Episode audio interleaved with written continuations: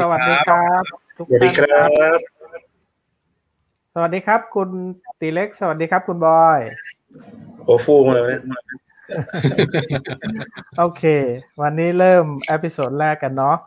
ก็ครับเดี๋ยวเราดูคุยดูกันดูว่า วันนี้ชวนคิดชวนคุยเรื่อง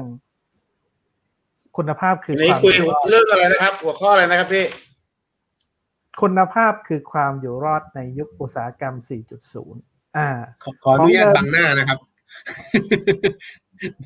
ได้ครับไม่เป็นไรครับ เออฮะนะฮะเดี๋ยวให้ขึ้นขึ้นให้ให้ให้ท่านผู้ชมดูก่อนชัดๆคืออะไรนะครับโอเคทำไมวันนี้พี่ต๋องครับทำไมวันนี้ถึงชื่อเรื่องคุณภาพคือการอยู่รอดครับพี่ต๋องเกรินให้ให้เราฟังหน่อย โอเคอ่าอย่างที่เคยทำงานมานานเนี่ย ก็ท่าน ที่ปรึกษาของเรานะครับ ดรวิทูลสิมาโชคดีเนี่ยท่านพูดเสมอว่าคุณภาพคือความอยู่รอดแล้วก็บอกเอ้ยคุณภาพคือความอยู่รอดเนี่ยพอในยุคของอุตสาหกรรม 4.0 เนี่ยอ่า product quality อย่างเดียวใช่ไหม ท่านบอกว่าไม่ใช่ จริงๆ ทุกเรื่องคือคุณภาพนะครับ เพราะฉะนั้นคุณภาพคือความอยู่รอดในพาราดามชิปของอุตสาหกรรม 4.0 เนี่ย มันพูดถึงอะไรบ้าง เช่น คุณภาพของคนในองค์กร คุณภาพของข้อมูลในองค์กรนะครับ ตัวอย่างหลาย ๆ องค์กรที่เห็นเนี่ยเราจะเห็นว่าเขาพูดถึงคุณภาพคือความอยู่รอดเนี่ยมันคือผิวๆแต่จริง ๆ ก่อนที่จะได้สินค้าที่ดีเนี่ยมันมาจากภายในองค์กรที่มีคุณภาพนะครับครับซึ่งถ้าเรานึกถึงพาราดามชิปของอุตสาหกรรม 4.0 เนี่ย ท่านคิดว่าเรื่องอะไรสำคัญที่สุดในองค์กรของท่าน ถ้าไม่มุพูดพี่ขถึองเบรกนิด product นึงได้ไหมขอเบรกนิดนึงได้ไหมก่อนที่จะไปกว่านี้ ไอ้พาราดามชิปเนี่ยคืออะไรอ่าคือชุดความคิดใหม่นะครับ ชุดอ๋อความคิดใหม่ชุดในความยุคคิดอุตใช่ในยุคของอุตสาหกรรม 3.0 ถ้าเรานึกถึงนะอุอุตสาหกรรมรถยนต์เนี่ยครับตอนเนี้ยอ่าอาจารย์บอยครับเอ่อเอ่อคุณบอยคิคดรับว่ารถยนต์เนี่ย นาทีหนึ่งเนี่ยเขาผลิตได้เป็นไปได้ไหมหนึ่งคันอ่าถ้าเป็นเมื่อก่อนก็ต้องตอบว่าไม่ได้นะครับ อ่า แต่ว่านะครับไปดูงานมาแล้วไง นะครับมันก็ต้องนาทีละคันโอ้อ่าผมไม่มีกักเลย ใช่ เพราะฉะนั้นในในยุคของอุตสาหกรรม 3.0 เนี่ย เราจะเห็นว่าระบบอัตโนมัติเข้ามาเปลี่ยนแปลงอุตสาหกรรมให้รถที่เคยมีราคาสูงเนี่ยเป็นรถที่มีราคาจับต้องได้ ราคาถูกลงนะครับแล้วคุณภาพดี เพราะมันเป็นระบบอัตโนมัติสายพานลำเลียงพูดง่ายๆ ผลิตนาทีละคัน อันนี้คือชุดครับความคิดเดิม นะครับเพราะชุดความคิดใหม่ปุ๊บเนี่ยยกอุตสาหกรรม 4.0 เนี่ยรถเนี่ยไม่ใช่รถที่เป็นอ่า product ที่ขับอย่างคนต้องขับละพาราดามชิปของอุตสาหกรรม 4.0 เนี่ยรถเนี่ยเป็นอ่า driverless ละคือไม่ไม่ยังมีคนขับ ก็สามารถขับด้วยเราแทนที่จะขับรถเนี่ยนั่งทำงานไปนั่งอ่านหนังสือไปอนั่งดูหนังไป นี่คือถึงที่ได้เลย ใช่นะครับ ซึ่งถามว่าเมื่อคุยอย่างเงี้ยเมื่อสักสิบปีที่แล้วเนี่ย ยอมรับได้ไหมเราบอกโอ้ไม่เป็นไปไม่ได้ก็ต้องหาว่าบ้านะครับ ใช่ใช่นะครับ ซึ่งอ่าอย่างที่บอกว่าพอพูดถึงคุณภาพคือความอยู่รอดหลาย ๆ คนก็จะมองว่า เฮ้ย มันใช่หรือเปล่า จริง ๆ แล้วผมเคยไปเยี่ยมลูกค้านะครับ ผมไปเยี่ยมลูกค้าคุยครักับบผู้บริหารเลย แล้วก็มีทีมงานเขานั่งเนี่ยอ่าสไลด์แรกที่เราพูดถึงเนี่ยคืออุตสาหกรรม 4.0 เนี่ยพูดถึงคำสามคำก็คือ better ทำยังไงให้ดีที่สุด faster ตอบสนองลูกค้าให้เร็วที่สุด cheaper ราคาเหมาะสมที่สุด อ่าเพราะผมพูดตรงนี้เรามีสไลด์ให้ให้คนทางบ้านดูไหม เดี๋ยวผมจะเอาขึ้นจอให้อ่ามีนิดอันไหนนึเอ่งยมีนิดนึงอ่าชุดอันเดิมเลยนะครับ เห็นไหมครับอ่าอ่าโอเคที่ผมเล่าถึงพาราดามชิปเนี่ยอ่าด้านขวามือล่างเนี่ย faster better cheaper เนี่ย ผู้บริหารปุ๊บอืมยกมือเอ่อยกมือ คุยกับผมเลยบอกอาจารย์ เนี่ย อันเนี้ยกงผมเป็นคนบอกเลยสามคำเนี้ยกงผมมาจากเมืองจีนเมื่อสักประมาณเกือบ80ปีที่แล้วเนี่ยท่านสอนสามคำนี่บอกว่า นี่ไม่ใช่คำพูดที่เกิดขึ้นในยุคอุตสาหกรรม 4.0 นะ แต่เกิดขึ้นมานานแล้วสำหรับมุมมองธุรกิจที่ดีนะครับอันแต่ในยุคอุตสาหกรรม 4.0 เนี่ยใครทำได้ตอบสนองลูกค้าได้เร็วดีกว่า ราคาเหมาะสมกว่าคนนั้นชนะ อันในพาราดามชิปเนี่ยมันมันผสมผสานระหว่างเอ่อความคิดการทำธุรกิจเหมือนเดิม เพียงแต่ว่ามันมีเครื่องมือมันมีวิธีการที่ทำได้ง่ายกว่าดีกว่า ในปัจแล้วจุมันบัเห็นนภาพชัดขึ้นใช่ไหมครับ ใช่ใช่ท่านก็บอกว่าอ๋อผมเข้าใจแล้วอาจารย์ว่าถ้าเราจะเอาระบบเข้ามานะครับ ถ้าเราจะเอาระบบเข้ามาเนี่ย เราจะเห็นเลยว่าอ๋ออันเนี้ยมันคือสิ่งที่มันทำได้ในปัจจุบันนะครับ นั้นถ้าเราเรานึกถึงแบบเนี้ยเนี่ยเราก็จะรู้ว่าอ๋ออันนี้คือใช่ แล้วถ้าเรามองแบบนั้นนะครับว่าองค์กรที่จะทำ smart manufacturing เนี่ยจะเริ่มยังไงจากที่เราพูดถึงสี่เครื่องยนต์หลักเมื่อครั้งที่แล้ว อ่าคุณติเล็กจำได้ไหมสี่เครื่องยนต์หลักครั้งที่แล้วเราพูดมีอะไรบ้างเอ้ยมีมีอะไรนะ มี people มี data โอเคไหมนี่เลยอ่าจำได้อยู่อ่านะครับนะครับ เราจะมีเอ่อ people มี process นะครับ อันนี้คือเครื่องยนต์เดิมที่มีในองค์กรนะครับ แต่เครื่องยนต์ใหม่ที่เราให้ความสำคัญ things หรือ smart technology data หรือ smart data นี่คือสี่เครื่องยนต์ที่องค์กรมีเพื่อที่จะได้ขับเคลื่อนนะครับ เพราะถ้าเรามองนี่ครับคุณบอยคิดว่าจากสี่เครื่องยนต์เนี่ย คุณบอยว่าองค์กรเนี่ยเขาสนใจที่จะทำเครื่องยนต์ไหนก่อนทำเรื่องไหนก่อน ทำเรื่องไหนก่อน โดยส่วนมากก็จะไปมุ่งมุ่งไปที่ process อืมถ้านะครับถ้าเป็นในส่วนของเท่าที่เราที่ผมเคยเจอนะครับ ก็โรงงานก็จะไปปรับ process พอปรับ process process มันถูกพัฒนาปุ๊บก็ต้องอ้าวไอ้คนไหนไม่รู้ใหม่มีความรู้ขาดข้อมูลก็ไปเทรนไปฝึก ส่งไปครับเทรนไปฝึกกันอ่าขึ้นมาอ่าอ่าฮะเฮ้ยผมโอเคว่าถ้าเป็นยุคนี้มันต้องเรื่องข้อมูลดิพี่ มันน่าจะเรื่องเอา data science เข้ามาก่อน ไม่รู้นะอ่าต้องพิจารนี่ก็ณาแล้วแต่อ่าอ่าฮะโอเคแต่นะครับ แต่ส่วนใหญ่โรงงานนะเกิดจากอะไรอ๋อพอดีไปดูมาเทคโนโลยีมีรายผลิตใหม่ ลงลงทุนเลย ลงทุนเสร็จปุ๊บก็เอาคนไปพัฒนาเจ๊งส่งอ๋อไม่ส่งใช่ไปฝึกส่งไปฝึกส่งไปไต้หวันส่งไปญี่ปุ่นไปฝึกฝึกเสร็จก็อ๋อมาโอเคโอเคเริ่มโอเคทำงานอ่าโออเคย่างนี้เป็นต้นอ่าอ่าอ่าซึ่งยุคเนี้ยหลาย ๆ องค์กรเนี่ยนะครับ เวลาซื้อเครื่องจักรมาเนี่ยก็อยากได้ smart machine ครับ อยากได้ smart machine ก่อน แต่เวลาได้ smart machine มาส่วนใหญ่เนี่ย คนที่ซื้อเครื่องจักรเนี่ยไม่ใช่ฝ่ายผลิต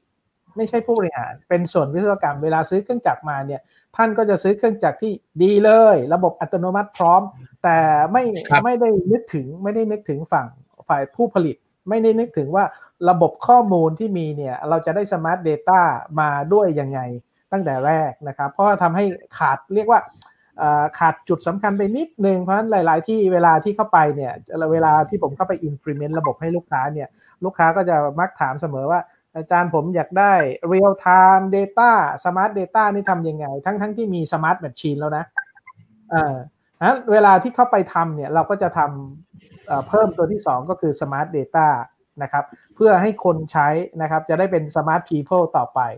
นะครับนั้น engine สำคัญหลัก ๆ ที่เราเห็นเนี่ยนะครับ ในองค์กรส่วนใหญ่เนี่ยตอนเนี้ยที่อยากทำนะ อาจารย์อยากได้ real time information มาเพื่อให้ผู้บริหารให้คนทำงานตัดสินใจได้ง่ายทำไงดี อันเนี้ยเราก็จะเข้าไปทำซึ่งปัจจุบันเนี่ยหลาย ๆ คนก็อยากอ่าอยากทำแบบเร่งด่วนเพื่อให้ได้ได้ข้อมูลที่สำคัญเลย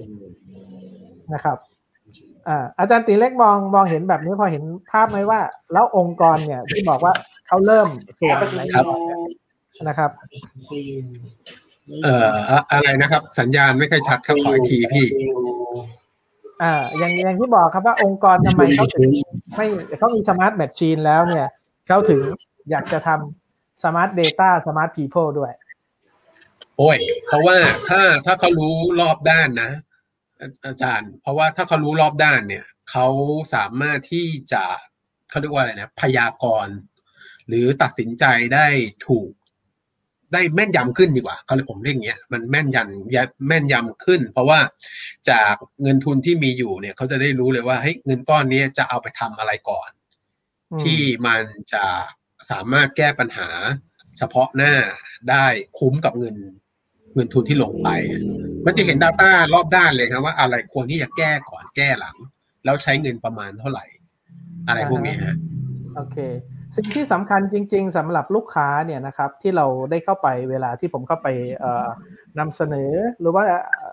implement ให้ลูกค้าเนี่ยเราจะพูดถึงว่าจริง ๆ แล้วเนี่ยสิ่งที่ลูกค้าต้องการก็คือทำยังไงที่จะ utilize ประสิทธิภาพขององค์กร utilize เครื่องจักรให้เต็มประสิทธิภาพ ซึ่งผมพูดเสมอเหมือนเครื่องจักรผลิตเงิน smart machine ซื้อมาแต่ว่าผลิตสัก 50%ท่านเสียดายโอกาสไหม นะครับอือฮึบอกว่า โอ้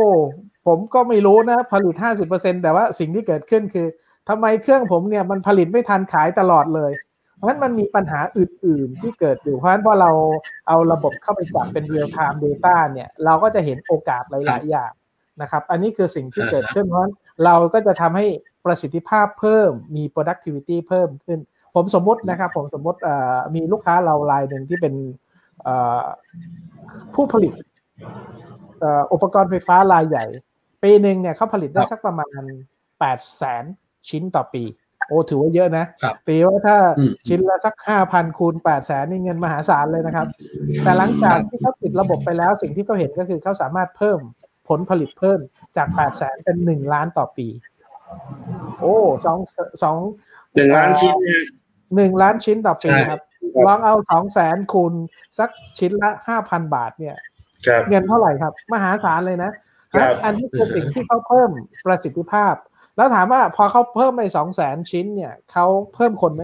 ไม่เลยนะครับกลับว่า process ของเขาเรียกว่ามีประสิทธิภาพมากขึ้นที่เราเรียกว่า lean เพราะว่าเขาเห็นว่าอันไหนครับที่มันเป็นเวลาที่ไม่ได้สร้างมูลค่าเนี่ยเขาก็ลดลงทำยังไงให้อ่าการผลิตต่อเนื่องมากขึ้นนะครับ อันนี้คือสิ่งที่ทำให้เห็นซึ่งอย่างที่บอกว่าเท่าที่ฟังครับดูก็คือจากจากชาร์ตเมื่อกี้ที่พี่ต๋องเอามาโชว์สี่ด้านนะนะครับ มีครับ people มี process ใช่ไหมครับ มี thing มีในเรื่องของเอ่ออีกอันหนึ่งอะไรนะ เทคโนโลยีแล้วก็ Data Data data data data ใช่ครับ ก็คือหมายความว่าณวันนี้จริง ๆ แล้วเนี่ย ในยุคอุตสาหกรรมที่ผ่านมาเนี่ยเอ่อเครื่องจักรที่เราลงทุนไปก็คือติงถูกไหมครับ ใช่ครับ smart อ่าเทคโนโลยีจริงแล้วกัน process แล้วก็ในส่วนของ people เนี่ย ก็จะมีความเหมาะสมอยู่ในระดับหนึ่งเพียงแต่ว่าวันนี้ 4.0 ขึ้นมา4เอเดอร์ของ 4.0 เนี่ย เรื่องดอกของ Data เข้ามามีบทบาทสำคัญมากขึ้น ใช่ไหมครับ ทีนี้ครับมันก็จะต้องไปปรับอีก 3 องค์ประกอบเมื่อกี้ที่มันพร้อมสำหรับ 3.0 เนี่ย ให้ขึ้นมาเป็น 4.0 ถูกไหมฮะ ใช่ครับ ใช่ อืมอ่าฮะ อันนี้พอดีฟังดูแล้วก็จะได้เข้าเข้าไปผนวกกับในส่วนของสไลด์ที่แล้วนะครับอ่าจะได้เข้าใจครับว่าโอเคผมผมเรื่อองยากเสริม Data อีกนิดนึง นะครับผมผมครับอยากเสริมอีกนิดนึง หลาย ๆ ที่เนี่ยเขาพูดว่ายุคเนี้ยเขาจะพูดถึง digital twin นะครับ digital twin คืออะไร คือโลกทางกายภาพกับโลกดิจิตอลถ้าเรานึกถึงว่าเราอยู่โรงงานเนี่ยเราเห็นเครื่องจักรผลิตอยู่เนี่ย เราอยากรู้ว่าตอนเนี้ยเครื่องจักรผลิตสินค้าอะไร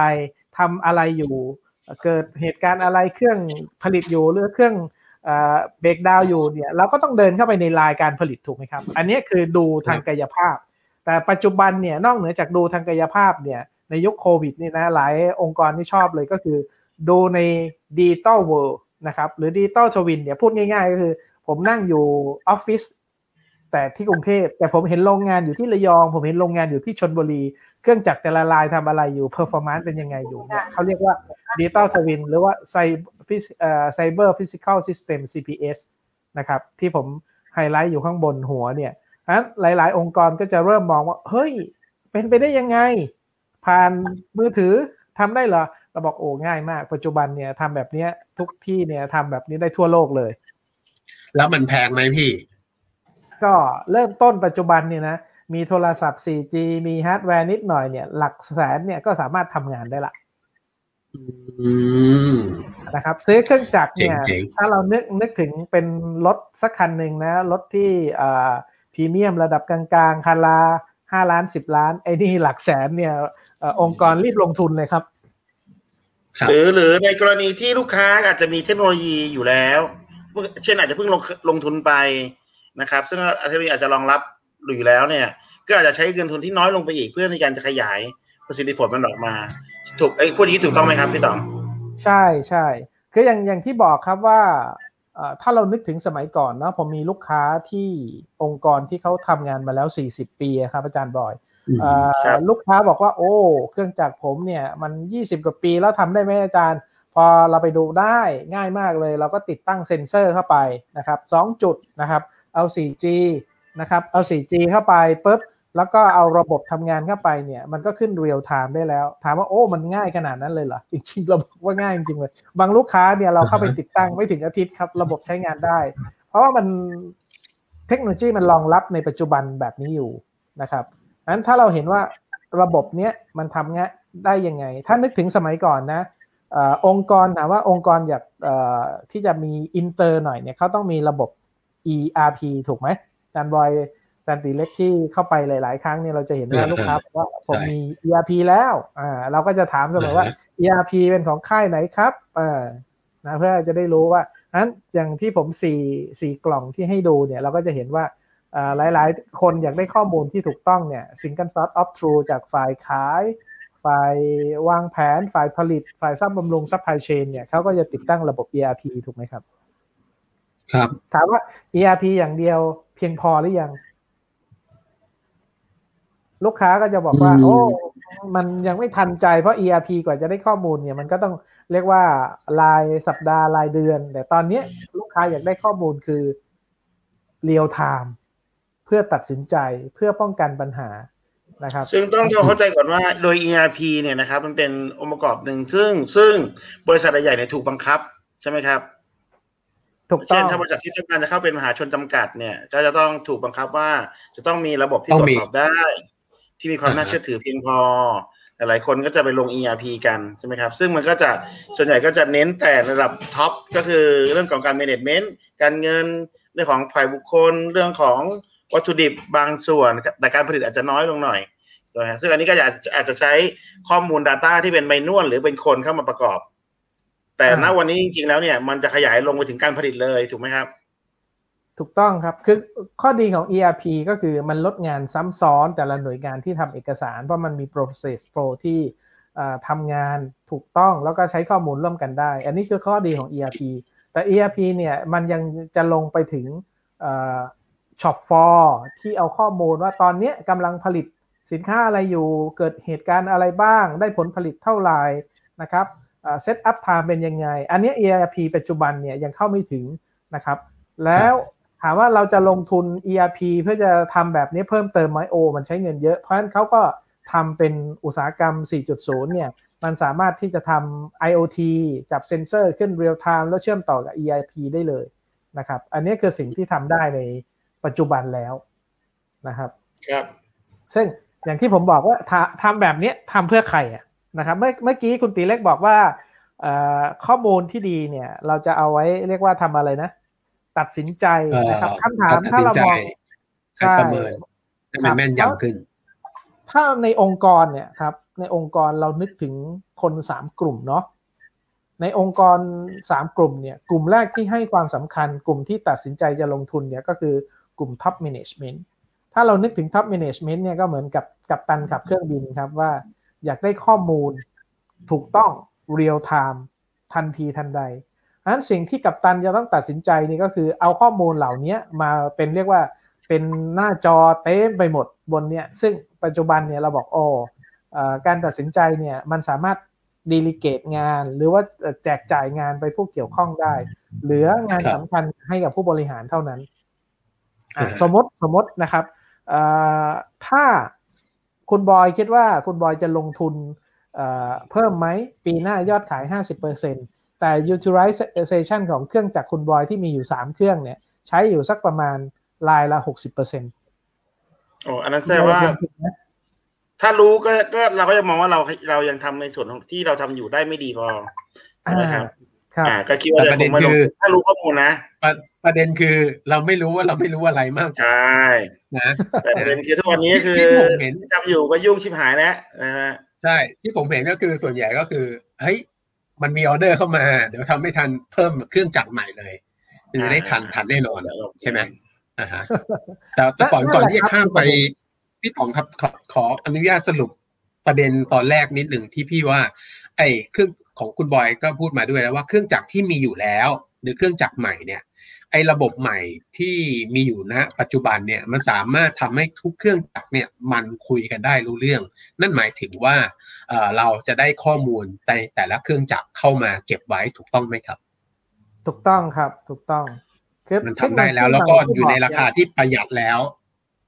ใช่ราคาที่นะฮะสมเหตุสมผลเข้าถึงได้แล้วนะครับโอเค ถ้าอย่างนี้ก็น่าสนใจสำหรับผู้ประกอบการหลาย ๆ ท่านละนะครับอือฮึโอเคต่อเลยครับพี่ เวลาเราน้อย ถ้ามองแบบนี้ครับ ผู้บริหารต้องการข้อมูลที่ถูกต้องทันเวลานะครับ แต่ในมุมมองเดียวกันเราจะเชื่อได้ไงข้อมูลที่มาเนี่ยมันถูกต้องทันเวลานะครับ ในมุมเดียวกันอ่าผมถามคุณบอยใหม่ ถ้าคุณบอยครัเป็บนพนักงานฝ่ายผลิตเนี่ยครับ คุณบอยต้องทุกวันก็ต้องจดว่าวันนี้ผลิตสินค้าอะไร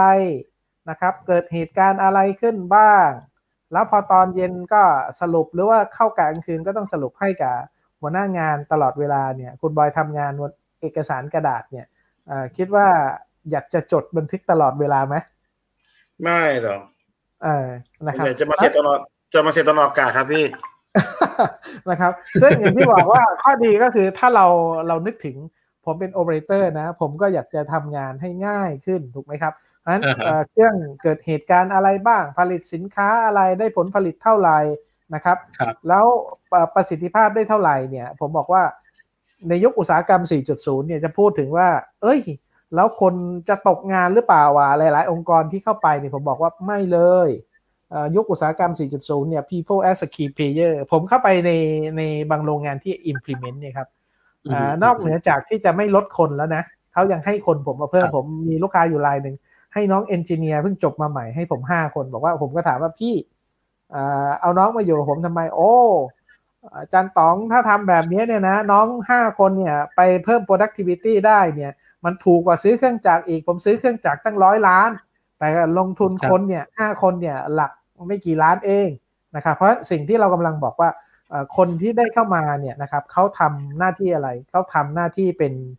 improvement ที่ใช้ data analytics นะครับอ่าประเด็นประเด็นประเด็นนี้ดีประเด็นนี้ก็หมายความว่า เดี๋ยวหลายคนหลายคนผู้ฟังหลายคนอาจจะเข้าใจว่า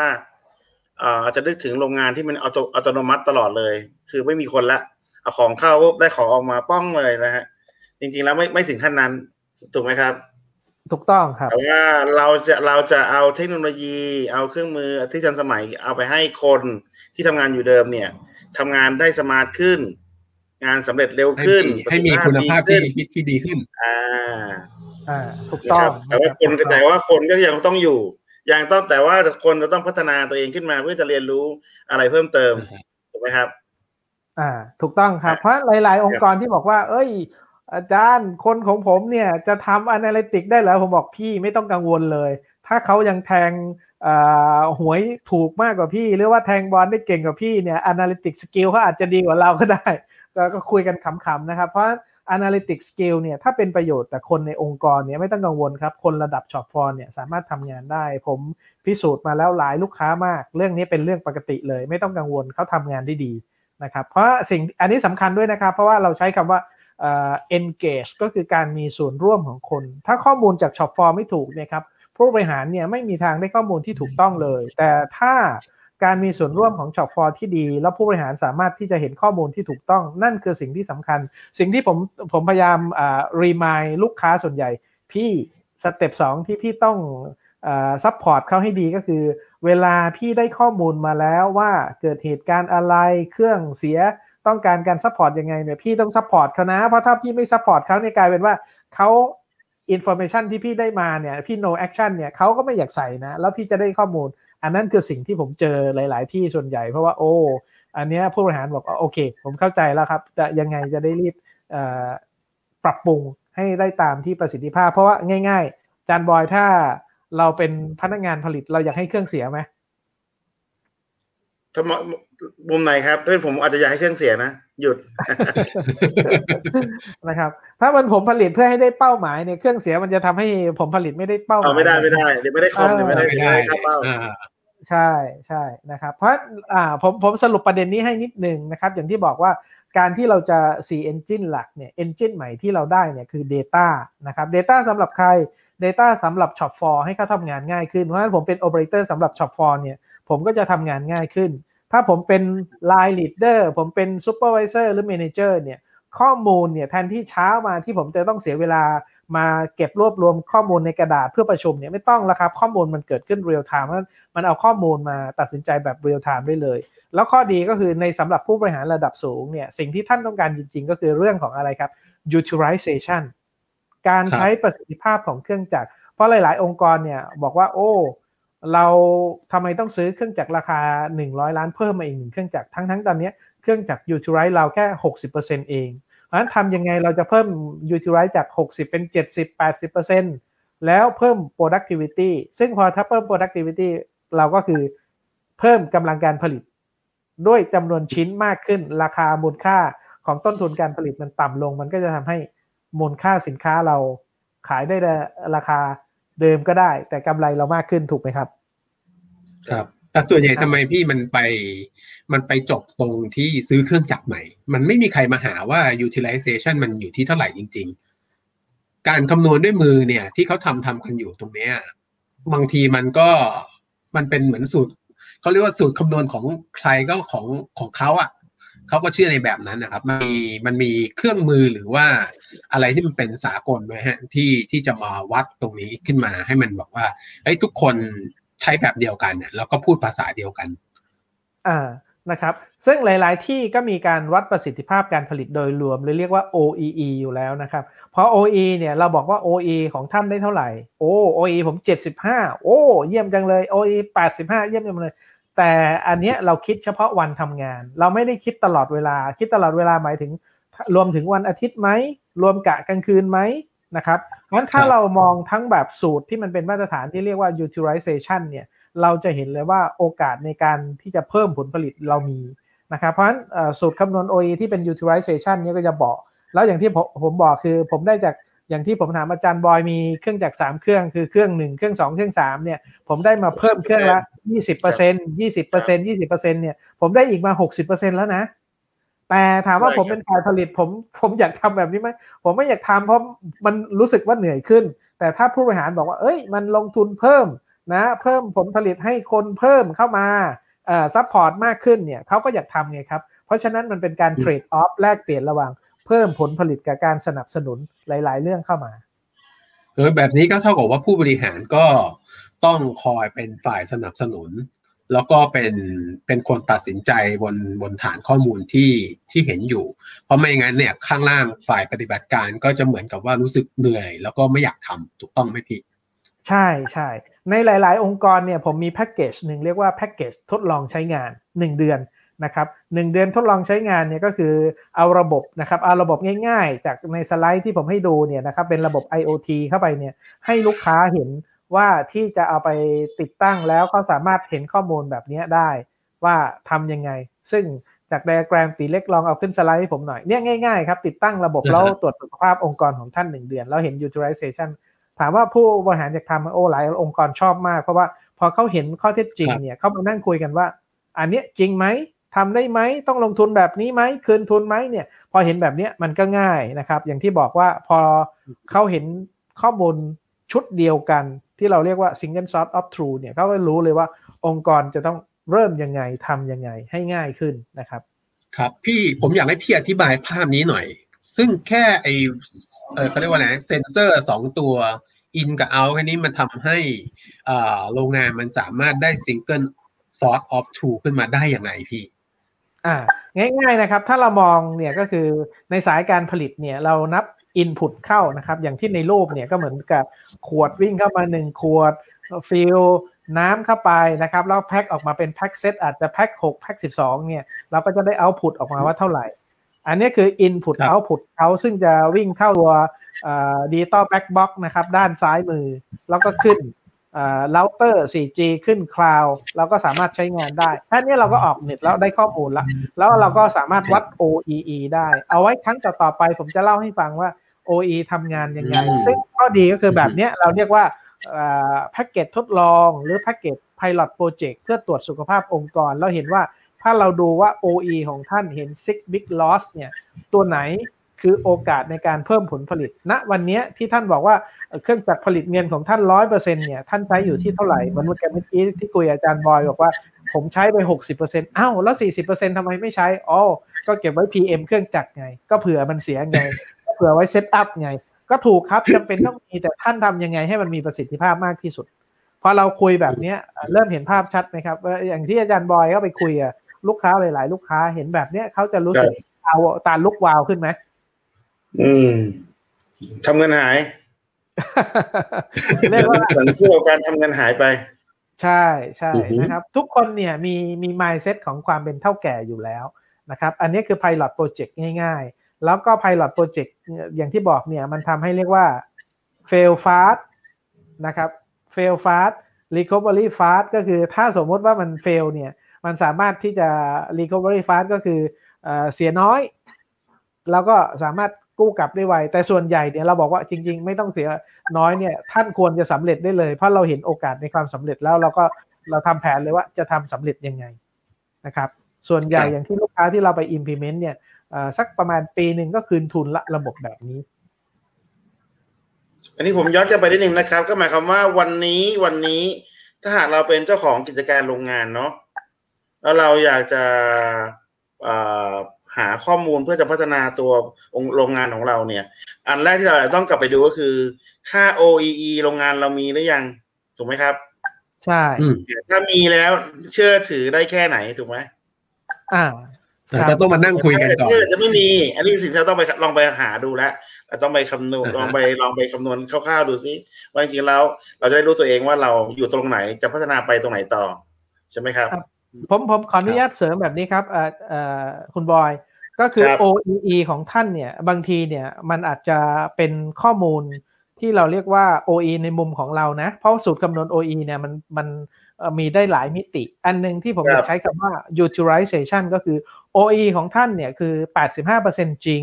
แต่ว่า utilization ของท่าน 60%เองนะ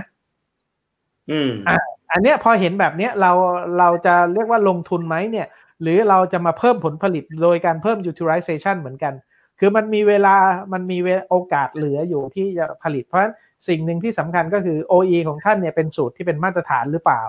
นะครับอ่าแล้วก็อันนี้ก็คือ utilization ของท่านได้เท่าไหร่อ่าอันเราก็จะตรวจสุขภาพองค์กรแบบเนี้ยครับเป็นเอ่อ pilot project ง่ายๆ เข้าไปทำให้องค์กรท่านได้ประโยชน์ แล้วท่านก็มาดูว่าใน 4 engine เนี่ย ตอนนี้เราได้ engine มาใหม่อีกหนึ่ง engine นะ smart data นะครับ ท่านมี smart machine แล้ว ท่านมีครับ smart people แล้ว ท่านใส่ smart data ไป ท่านก็จะเห็นว่าองค์กรของท่านเนี่ย ตอนเนี้ยจะก้าวเข้าสู่อุตสาหกรรม 4.0 ทำ pilot project ไม่ง่าย ๆ เนี่ย โอกาสสำเร็จมันก็จะสูงขึ้น แล้วก็เอ่อ ไว้ครั้งหน้าเนี่ยเราจะมีนะครับกูรูท่านที่รู้เรื่องเกี่ยวกับ digital transformation มาคุยด้วย แล้วก็จะมาคุยกันด้วยว่า digital culture นะครับหรือวัฒนธรรมองค์กรในยุคดิจิตอลเนี่ยเป็นยังไง ให้เห็นภาพว่าอ๋อถ้าแบบนี้เนี่ยเราได้ smart เรามี smart machine แล้ว เรามี smart data แล้วเราจะทำยังไงให้มั่นใจว่าคนของเราเป็น smart people แล้วเรียกว่า new skill set ยังไงด้วยพี่ตองครับอีกนิดนึงอ่า กรณีที่ถ้าเกิดว่าผมเป็นเจ้าของโรงงาน ถ้าผมเป็นเจ้าของโรงงานเนาะผมอาจจะมีค่า OEE แหละแต่ก็อย่างที่พี่ตองว่า OEE ก็มีหลายสูตรอีกใช่ไหมครับ แล้วก็ใช่ครับทีนี้ถ้าผมอยากจะรู้ว่า เอ๊ะแล้วเราในมุมของเราเนี่ย ถ้าวัดค่า OEE ที่เป็นหลักการแบบสากลเลยเนี่ยนะครับ แต่ว่าจะไปนั่งคำนวณก็คงจะวุ่นวายนะครับ เรามีอ่า product หรือมีเครื่องมืออะไรที่จะไปไปติดตั้งแล้วไปวัดไปแสดงผลได้ไหม หรือว่ามีแบบให้เราทดลองได้ไปตรวจสุขภาพตัวเองไหมครับ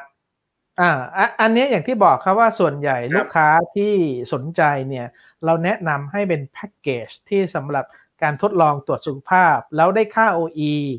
ที่มี 5 มิติ ผมใช้คำว่า 5 มิตินะครับ ก็คือครับเทียบกับ OEE เดิมที่ท่านใช้สูตรคำนวณใน Excel หรือในโปรแกรมเดิมที่ท่านมีเนี่ย ท่านจะเห็นว่าเอ่อ นอกเหนือจะได้จาก OE เนี่ยมันจะมี OE อยู่ตัวหนึ่งผมว่าเรียกว่า OE capital time เนี่ยสามารถที่จะรู้ว่า utilization ของเครื่องจักรท่านเท่าไหร่นะครับดูลายเครื่องจักรได้ แล้วดูโดยรวมที่ผมใช้คำว่า OPE นะครับ overall plant อือฮึ efficiency อ่าผมเปลี่ยนคำแล้วนะ ไม่ใช่ OE แล้วนะครับอืม OPE overall plant efficiency เครื่องจักรของท่านที่ผมบอกมี 3 เครื่องจักรใหญ่ ๆ ตอนเนี้ยพอเรามองว่า 3 เครื่องจักรรวมกันเนี่ยท่านได้ plant efficiency เท่าไหร่ อ่า น่าสนใจไหมคุณบอยคือเครื่องหนึ่งอาจจะดีแต่เครื่องสามอาจจะไม่ดีก็ได้ เพราะฉะนั้นอันเนี้ยมันสามารถที่จะดูได้ แล้วไว้ครั้งถัด ๆ ไปนะครับ ในใน episode หน้าเนี่ย เราจะมีพูดถึงรายละเอียดเรื่องของ OEE โดยเฉพาะเลยอ่าฮะครั้งต่อไปเราเจอกันวันที่สี่นะครับ แล้วก็สำหรับท่านผู้มาชมย้อนหลังเนี่ย หากฟังแล้วหรือดูแล้วเนี่ย ไม่เข้าใจตรงไหนสามารถเข้ามา comment ไว้ใต้เอ่อค ลิปที่เราไลฟ์นะครับ เดี๋ยวอาจารย์ต๋องโค้ชต๋องของเราหรือว่าทีมงานของเราเนี่ยจะเข้าไปตอบให้ แล้วก็ถ้าหากว่าท่านใดต้องการข้อมูลเชิงลึกเนี่ย inbox มาถามกันได้นะครับ แต่ว่าจริงๆแล้วข้อมูลเชิงลึกต่างๆ เราจะค่อยๆทยอย แล้วก็สื่อสารกันออกไปนะครับ วันนี้เนี่ยต้องขออภัยด้วยนะเพราะว่าเป็นเทปแรกที่เราเริ่มทำกันจริงๆจังๆก็อาจจะผิดพลาดกันบ้างหลุดกันบ้างนะครับนะฮะนะครับ โอเคนะครับ ก็เอ่อไว้ครั้งหน้านะครับ วันที่สี่วันพฤหัสเราเจอกันอีกครั้งหนึ่งเวลาเดิมนะครับสองทุ่มนะฮะสองทุ่มนะฮะสองทุ่มครึ่งถึงเวสองลาทุ่มสี่ห้าประมาณนี้ ใช่ใช่เราใช้เวลาพูดคุยกันประมาณ30นาทีถึง45นาทีก็แล้วแต่วันนะครับนะฮะโอเค วันนี้เป็นไงบ้างครับ คุณบอยก็ได้ได้ได้ผมว่าได้เปิดมุมมองนะ ได้เปิดมุมมองว่าแต่น้อยเราได้รู้จักแล้วว่าเราโอเค ถ้าเรามีโรงงานเราจะต้อง เราก็มีข้อมูลของเราอะเนาะทีนี้ถ้าในภาพรวมเนี่ย เราจะต้องดูอะไรและเปรียบเทียบอย่างไร ซึ่งได้รู้จักค่าครับ OEE เนาะได้รู้จักในเรื่องของการวัดประสิทธิภาพประสิทธิผลเนาะในเรื่องของเอ่อ process people things and data นะครับเพราะว่าผมว่า Data จะเข้ามีบทบาทมากขึ้นในอนาคตทีนี้ผมเชื่อว่าหลาย ๆ โรงงานมี Data อยู่แล้ว วันนี้ก็คงอาจจะเป็นการบ้านสำหรับหลายๆโรงงานว่าจะต้องไปเอา Data ที่มีอยู่แล้วมาใช้ประโยชน์ได้อย่างไรเพื่อจะพัฒนาต่อไปนะครับ ก็จะได้ครับเดี๋ยวเดี๋ยวเผื่อคราวหน้าเรามีการพูดคุยกลับมาอีกครั้งหนึ่งก็จะได้อ่าฮะมีข้อมูลที่เหมือนกันเราทำการบ้านไปด้วย เรียนไปด้วยเนาะเราก็จะได้พัฒนาไปโดยได้โดยตรงคือคำถามจะได้ถามได้เลยนะครับโอเคนะครับถ้าตรงนี้วันนี้ก็ถึงเวลาอันสมควรนะครับ ต้องขอขอบพระคุณทุกท่านนะครับ ที่เข้ามาร่วมรายการได้ขอบคุณอาจารย์ปองนะครับ ขอบคุณคุณบอยด้วยนะครับครับขอบคุณครับโอเคคขรัอบบคุณครับเจอกันครั้งหน้าครับสวัสดีครับ ครับผมสวัสดีครับ